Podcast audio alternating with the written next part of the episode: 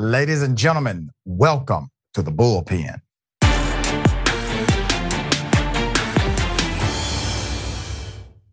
All right, in the bullpen today, we have Miss Amanda Griffiths, commentator, Young Voices, PhD student, concentrating on political theory and international relations with an emphasis on Machiavelli's political thought. That's interesting. Good to have you on the show. How are you? Wonderful to be here. Thank you so much, Dr. Richey. I'm great. How about yourself? I'm doing quite well. We're going to chop it up about the immunity claim that Trump and his attorneys are presenting that will be decided at some point in the very near future. I don't want to presume what you know or believe about this claim of presidential immunity. So if you would, give us your sentiment and I will then opine. Absolutely. So what I am aware of is that historically speaking, we've seen the courts really want to, every time they're confronted with this issue, walk back or really narrow what constitutes or what qualifies for presidential immunity. That seems to me very apt because this really needs to be a very narrowly tailored concept. We obviously don't want to be having everything open for prosecution if someone undertakes a particular action while in office and it's necessary, but that should be very, very constrained. So I'm excited to see this question taken up in a more broad format, not just with respect to former President Trump, but also with respect to how this might redound to future presidents as well. So I'm eager to see how this plays out.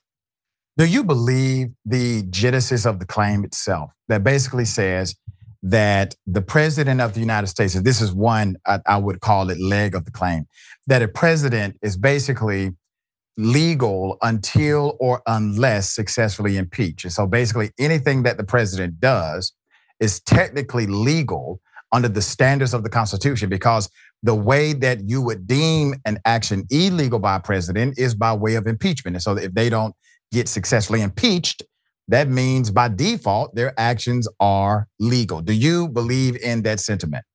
I think that's a very dicey sentiment to hold personally. Yeah. Again, I'm one of those people who would like to see presidential powers constrained, generally speaking.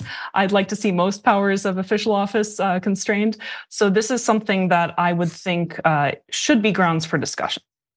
When the motion was filed, basically we're talking about, okay, was Trump acting in his official capacity when he told people meet him at the Capitol? And all right, so we're talking about particular actions, right? And so a judge gets to decide that.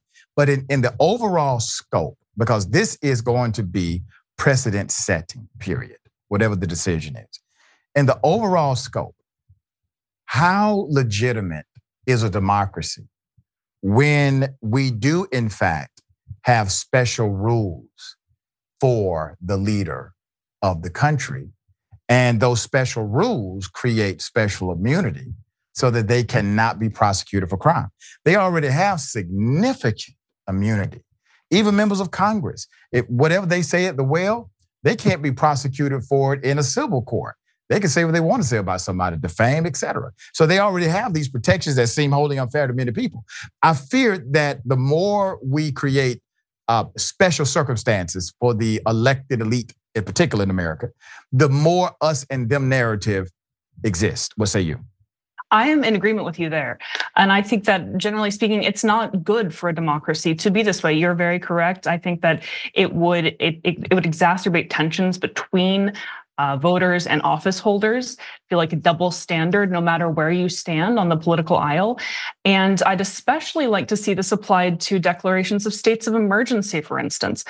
There's a lot of leeway that's granted to office holders when they do declare a state of emergency, and that should be grounds for questioning. So no, I don't believe that it's particularly legitimate to hold a broad array of actions in the category of actions to which a president or elected official in general is immune. So let's talk about what may happen next. So let's say that some Supreme Court rules that no, there's no such thing as a blanket immunity for a president. That's completely out the door, but there are these restrictions naturally that can be applied. And so they kind of split the baby, so to speak. But Trump is being prosecuted now. Trump is under prosecution by the federal government, by multiple state jurisdictions. And here's the rub, all right? You're a political theory PhD student. According to the political reality, if you are a convicted felon, you cannot vote in most states, not while you serve that sentence. If Trump gets convicted of even one felony, how does he overcome the rule, the ballot rule that says if you are currently a convicted felon still serving your sentence on parole, probation, or otherwise, you cannot vote, you cannot run for a political office, you cannot hold a position of public trust. How does he then overcome that constitutionally under a conviction scenario? It's a sticky question. And I think one way that his team could possibly try to work around it is say, oh, we'll have him on the ballot as a write-in. Even there, though, that's really taking a risk. Yeah. And you have a lot of states who are going to have that discretion, be able to say, no, we don't want you on the ballot. And now we have grounds for omitting you from the ballot. So it's going to be tough. It'll be really tough for his team. And he seems to be switching out various members of his team of late, yeah. So I'm not sure if he's going to be able to retain good counsel on this. Yeah, I do think some states are going to obviously take advantage of their ability, their right to dismiss a presidential contender.